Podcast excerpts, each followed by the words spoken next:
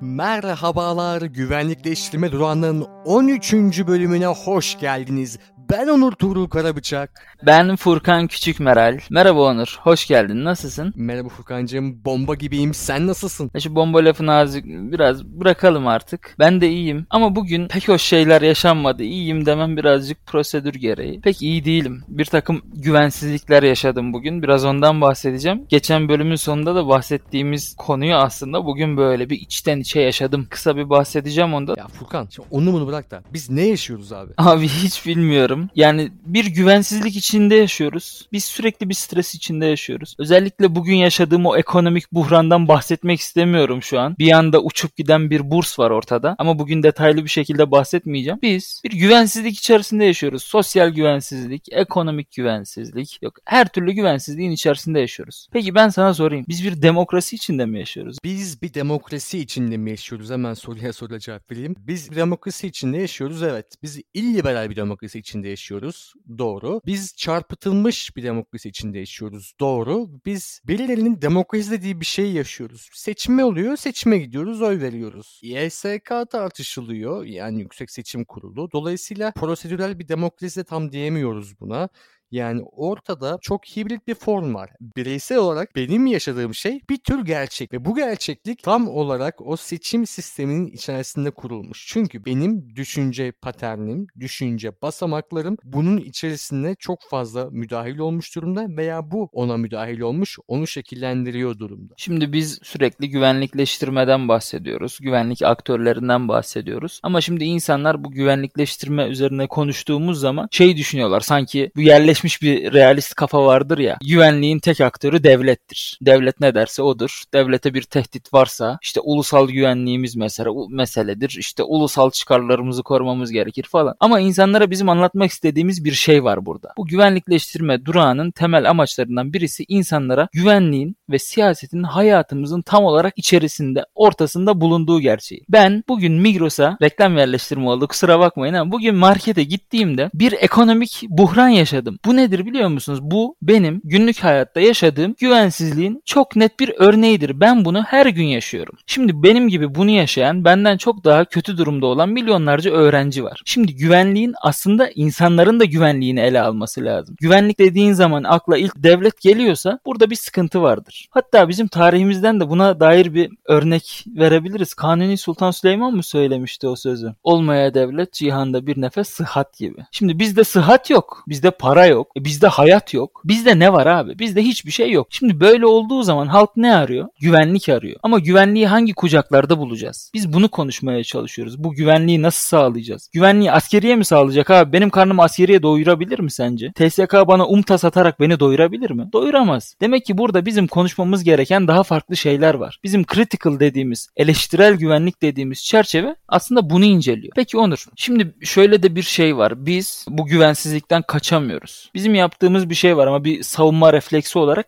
depolitize oluyor. Bu depolitize olmaktan kastımız şu. Bir şekilde bunu unutuyoruz ya da kendimize unutturuyoruz. Peki biz bu yani bu güvensizlikten kaçmak için, bu hislerden kurtulmak için kendimize hangi limanlara atıyoruz abi? Ne yapıyoruz yani? Biz kendimizi mesela kimlik siyasetinin limanına atıyoruz. Her şeyin aslında politik ol yani hani derler ya abi bu konu partiler üstüdür. Abi bu konu ideolojiler üstüdür. Böyle bir konu yok. Fatih Terim dahi ideolojiler üzeri değildir. İzlediğin bir dizi doğrudan doğruya ideolojinin göbeğindedir. O post production masasındaki insan o dizinin filmin kamera kesitlerini birleştiren insan insan son derece ideolojiktir ve hangi açıları, hangi şekilde o konuyu nasıl işleyeceğini, mesela bir filmin yönetmeni, bir filmin senaristi son derece ideolojik varlıklardır ve bütün kararlarını, kararlarını ideolojik verirler. Çünkü bir şey tercih edecekler. Bir şey üzerine bir şey. Avengers Endgame'de takımı toplayacak olan Captain America mı olacak? Bu bir tercih. Yoksa Iron Man mi olacak? Yoksa Black Panther mı olacaktı? Bu bir tercih. Daha sonra onun dizisinde mesela Captain America'nın kalkanı, kostümü tekrar beyaz bir Amerikalıya mı verilecekti? Yoksa siyahi bir Amerikalı olan Falcon'a mı verilecek? Oradaki Black Falcon Falcon tartışması vardı bir bölümde. Falcon'a Black Falcon diyordu ve Falcon diyordu ki çocuğa abi niye Black Falcon dedin ya? Şimdi niye Black dedin? Yani Falcon diyorsun. Black demenin ne manası var? Bunu niye bu şekilde tanımlıyorsun? Anladık. Bunu yeniden üretiyoruz. Yapmayalım bunu. Ben Falcon'ım yani. Ben bir kahraman kahramanım ben. Siyahi olduğum için veya siyahi olan bir kahraman değilim. Kahramanım ben. Dilinden, dininden, ırkından bağımsız. Dilinden, dininden, ırkından bağımsız demek de ideolojiktir. Bu da siyasidir. Siyasi demek kötü demek değildir. Bizim günlük dilimizde böyle. Siyasi deyince kötü bir şey demiş oluyoruz sanki. Hayır çünkü 80 darbesinden sonra da gelen bir şey bu. Aman oğlum siyaset. Aman oğlum siyasete bulaş. Hayır abi sen bulaşmışsın zaten bir kere doğmuşsun. Geçmiş olsun. Hoş geldin. Hoş geldin dünyaya. Yandın. Her şey politiktir bu manada. Ve bunun politik olduğunu unutmaya çalışmak da politik bir stratejidir kendisi zaten. Yani ne yapıyorsun? Meşruiyet arıyorsun. Biz şimdi siyasiliği böyle kodladıktan sonra düşünce sistemimizde abi yani gündelik bir şekilde ve bunu fark etmiyoruz dahi. Fark etmeden de yapıştıra yapıştıra sürekli yeni üretiyoruz. E ne yapıyor siyasetçiler? Onlar da biz üretiyorlar. Abi siyasetçilik bir meslektir mesela. Bir gönül işi değildir siyasetçilik. Bir babamın hayrına yapılan bir şey olabilir mi ya? Benim babam bunu yapmıyor bana. Yani senin birbirimize yaptığımız o iyi davranışların bile bazen arkasında sebep yatıyor. Teşekkür beklemek de bir siyasettir mesela birbirimiz arasında izlediğimiz. Bir karşılık beklemek veya başka bir şey beklemek. E kız arkadaşına bazen bir şey yapıyorsun karşılığında başka bir şey bekliyorsun. O da bir siyaset. Mesela bu limanlardan bir tanesi de kimlik siyaseti. Peki ben sana sorayım. Ne kardeşim kimlik siyaseti? Abi dümdüz bir örnek üzerinden gidelim mi? Suriyeliler üzerinden gidelim istersen. Ya bak şöyle düşün mesela ne dedik? Güvensizliklerimiz var değil mi? Bu güvensizliklerle karşılaştırdığımız zaman depolize, depolitize oluyoruz. Daha doğrusu bunun için uğraşıyoruz. Kaçacak, sığınacak limanlar arıyoruz. Suriyeliler geldi değil mi? Sürecin en başından itibaren bir hayal edelim. Ne oldu? Açık kapı politikası. Onlar ümmet işte ensar muhacir muhabbeti. Böyle bir diskur, böyle bir dikotomi oluşturuldu önce. Neyse kimseden ses çıkmıyor. Herkes mağdurları alalım, edelim, eğleyelim. Sonra zaman geçti Türkiye'deki Suriyelilerin sayısı resmi olarak sanıyorum yaklaşık 4 milyon. Gayri resmi olarak da 4,5 ila 5 milyon arası bir nüfusa erişti. Yani yeni doğanlar falan, kayıt altında olanlar, olmayanlar vesaire derken çok ciddi bir nüfus geldi. Şimdi böyle Böyle bir göçten sonra normalde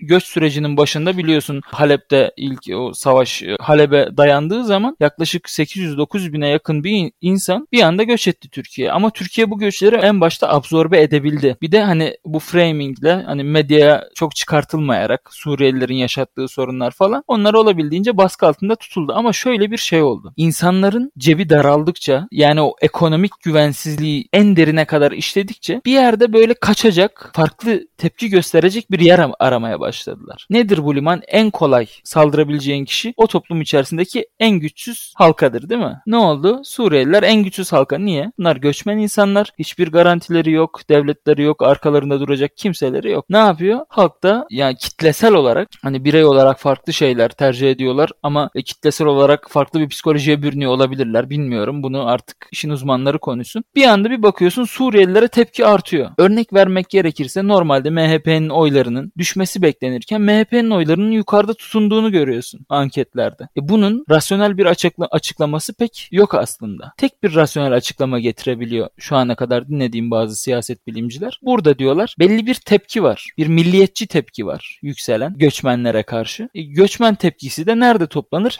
Sağ partilerde toplanır. Ama MHP gibi aşırı sağ partilerde en azından şu an biz siyaset bilimde MHP'yi normal olarak aşırı sağ olarak ele alıyoruz. Şimdi bu örnek üzerinden gitmeye kalktığımızda ne oluyor? Bir kimlik siyaseti. Neyiz abi biz? Mesela ben kendimi bir Türk olarak tanımlamaktan gocunmam. Ama ben çok kolay bir şekilde öfkelenebilen ve öfkemi de yanlış taraflara yönlendirebilen bir insan olsaydım benim ilk hedef alacağım kimlik bir Suriyeli kimliği olurdu. Neden? Çünkü Suriyeli kimliği güçsüz bir kimlik. Bir siyasi desteği yok arkasında. Hani tamam Tayyip Erdoğan olabildiğince arkalarında durmaya çalışıyor. Öfkeyi kanalize etmişim. Ha ya bu demek değildir ki bu illa etnik bir kimlikçilik olacak diye. Kimlikçiliğin pek çok tarafı var. Mesela senle dün akşam bir makale okuyorduk. Ne vardı orada? IRA diye bir örgüt var. İrlanda Republican Army, Cumhuriyet Ordusu. Şimdi burada bir yandan hani etnik bir mesele varken İrlandalı bağımsızlıkçılar vesaire falan böyle bir muhabbet var ama bir yandan da mesela kuzeyde loyalistler yani krallıkla beraber kalmak isteyenler, Birleşik Krallık'ta kalmak isteyenler protestan bir kimliğe sahip. Ama güneydekiler katolik bir kimliğe sahip. sahip. Şimdi burada bizim cross sectional dediğimiz böyle farklı kesişimler var. Farklı kimlikler var. Bu farklı kimliklerin farklı karşılaşmaları oluyor ve farklı yankıları oluyor. Yani bunu sadece bir etnik kimlik üzerinden de değerlendiremeyiz. Sen şimdi bu etnik kimlikçilik. Tamam böyle bir şey var zaten ama bu kimlikçilik meselesini ne tarafından tutuyorsun? Nereden bakıyorsun? Bize sen bir kendi görüşünü açıkla da onun üstüne konuşalım. Benzer makalede söylediğin şöyle bir şey var. Diyordu ki kolektif kimlik böyle dışarıda duran bizim ona böyle bir ait ilan edildiğimiz şeyler değil. Yani dışarıda duran bir kimlik var ve biz onu keşfedeceğiz. Böyle bir şey yok. Yani bir Türklük var, bir Kürtlük var, bir Suriyelilik var, bir Araplık var ve biz onu keşfedeceğiz. Allah gökten onu indirmiş böyle. Aman yarabbim sonunda biz bunu açtık, kuyuları kazdık, ah bulduk sonunda ne bileyim folklorü bulduk, hoppa oynuyoruz işte halay çekiyoruz. Ne bileyim müzikleri işte ortak tarihi, Yunan tanrılarını, gök tanrıyı bir şeyler böyle bir şey yok. Yani bunu dışarıda bulmuyorsun. Tamam bizim asla ve asla değiştiremeyeceğimiz böyle yüzyıllara belki bazı kimliklerle bin yıllara uzanan bir geçmiş var. Bu geçmişlikte az önce söylediğin senin söylediğin şey şuydu. Sen mesela atıyorum Suriyeli kimliğini dışlayarak kendini Türk milliyetçi Türk hatta bak Türk değil milliyetçi muhafazakar Türk kimliğine mesela atıyorsun kendini ve ne yapıyorsun işte bunlar bir protesto bir ses yükseltiyorsun bir politika bekliyorsun karşısında. Çıkarım var senin onu bekliyorsun. Onun savunulmasını istiyorsun, görmek istiyorsun. Sembolik de olsa, pratik de olsa. Hatta çok kez sembolik ve pratik ayrımını yapmıyorsun tabii senin üzerinden konuşmuyorum. Burada benim daha da söylemek istediğim şey bu çok uzun bir tarih var mesela Türkler ve Kürtler arasında bu iki kimlik arasında çok uzun bir e, tarih var. Aynı tarih içerisinde Kurtuluş Savaşı'nda birlikte savaşıldığı da tercih edilip bunun üzerinden bir kimliklenme de yaratılabilir. Veya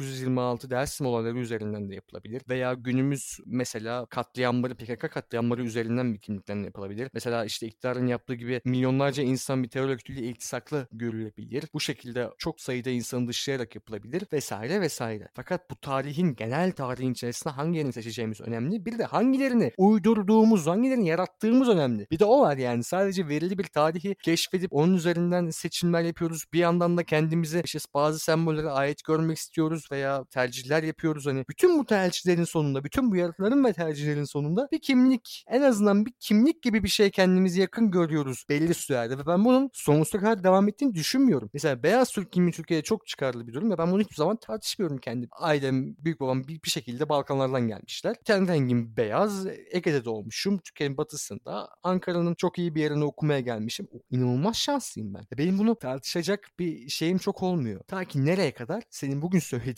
bu ekonomik buhrana kadar, bu alım gücündeki aşırı düşmeye kadar ki bu senin kontrolünde olan bir şey. Bu yüzden bu kadar çıldırıyorsun. Çünkü tüm kimlik politikalarında, kimlik siyasetinin de üzerinde bir gerçek var abi siyasi tercihler. Siyasetçinin neyi tercih edeceği. Yani sen enflasyon devam da etse, vergiler bu kadar artmasa yine markette daha rahat dolaşabilirdin. Bu bir tercih meselesi işte. İşte günün sonunda dönüp dolaşıp geliyoruz bu tercihlere ve yaratılara. Bu tercihler neye göre yapıldı sorusunu sen haliyle soruyorsun. Çünkü demokraside yaşıyorsak eğer senin bu hesabını sorabilmen lazım. Bunun hesabını soruyorsun ve karşısında çok enteresan cevaplar alıyorsun. Kurgulara dayalı cevaplar alıyorsun. Gerek insanlara sorduğunda gerek sorabiliyorsan eğer tabii siyasetçi gazetecilere sorduğunda veya sorabiliyorsa gazeteciler sorduğunda. İşte tüm olay burada patlıyor. Bizim düşünce şekillerimiz kimliğin de içinde veya kimliğin de içinde yer alan. Sence biz nasıl düşünüyoruz? Şimdi buradaki önce ana fikri bir ana fikirden bir bahsedelim abi. Ana fikrimiz şu. Bizim şimdi hani şöyle söyleniyor sen de az önce bahsettin. Yok işte siyaset üstü bir meseledir, şunun üstü bir meseledir, bunun üstü bir meseledir. Böyle bir şey yok arkadaşlar. Bu tamamen bizim o meseleler üzerinde hani tartışmamamız için siyasetçilerin kararlarının herhangi bir tartışmadan, süzgeçten geçmeden kabul edilmesi için yaratılan bir siyasi süreç. Hiçbir zaman yaşadığımız şeyler siyasetten bağımsız değil. Bizim buradaki ana fikrimiz şu. Sen bir güvensizlik mi yaşıyorsun abi? Yaşadığın güvensizliğin bir kaynağı var. Bu kaynak bir seçim sonucu yani siyasetçilerin, politika yapanların seçimleri sonucu oluşan bir şey. Ve bu seçim hiçbir zaman tek seçim değil. Pınar hocamızın söylediği şey şuydu her zaman. Hiçbir zaman güvenlikleştirmede tek seçim yoktur. Bu sadece false dikotomi dediğimiz yani insanların başka bir seçimi olmadığına dair ya da iki, sadece iki tercihleri olduğuna dair iki tercihten bir tanesinin çok iyi bir tanesinin çok kötü olduğuna dair bir yanlış ikilem. Böyle bir şey yok abi. Bir siyasetçi eğer ki bir politikayı yapmayı seçiyorsa ve bunu sana konuşturtmuyorsa burada siyaset olayın içindedir. Güvensizliğinin kaynağı siyasetçinin kararıdır ve senin burada farklı bir tavır alman gerekir. Nedir bu tavır? Bunu siyaset alanına çekmen lazım tekrar politize olman lazım yani. Nasıl politize olacaksın? Bu konuları tekrardan konuşmaya açmaya çalışarak. Yani şu an mesela muhalefetin Türkiye'de yapmaya çalıştığı şey bu. Onlar olayı teknokrasi temeline çekmeye çalışıyorlar. Neden? Çünkü işte Cumhurbaşkanı ya da Bahçeli alıyor siyasetin çok üstü bir yere konumlandırıyor bir meseleyi tamam mı? Ne yapman lazım? Şimdi o noktada bunun tartışılamaz olduğunu biliyorsun. Çünkü onu orada tartışmaya başladığın anda halkta şöyle bir tepki oluyor. Ya kardeşim bu siyaset üstü bir meseledir. Sen bunu nasıl konuşursun? Şimdi böyle bir şeyle karşılaşmaman için önce bir zemin oluşturman lazım. Bunu normalleştirmen lazım. Nedir bu no- normalleştirme? Arkadaşlar bu politik bir süreçtir. Burada alınan karar tüm halkın hayatını etkiliyordur. Mesela bir faiz süreci tamam mı? Faizlerin düşürülmesi tüm halkın yaşamını etkiliyor mu? Seninkini etkiliyor mu kardeşim? Ya ben bugün meyve suyu alamadım ya. ben bugün meyve suyu alamadım. Şimdi senin hayatını etkiliyor abi sonuçta değil mi? Gülme. Gülme etkiliyor. Dolayısıyla bu politik bir süreç. Biz bunu anlatmaya çalışıyoruz. Bu konuları siyaset düzlemine çekelim, tartışalım ve en doğru karar için hükümete baskı yapalım. Siyasetçilere baskı yapalım. Olayımız bundan ibaret. Şimdi yavaştan artık kapatalım istersen. Ben çok uzun konuştum gibime geldi. Evet bugün nasıl da battığımızı konuştuk aslında. Diğer bölümde konuşacağımız konu şu. Peki hocam ne yapalım? Çok teşekkürler bizi dinlediğiniz için. Sizleri çok seviyoruz. Umarım tekrar görüşebiliriz sağlıcakla ve mutlulukla. Hoşçakalın.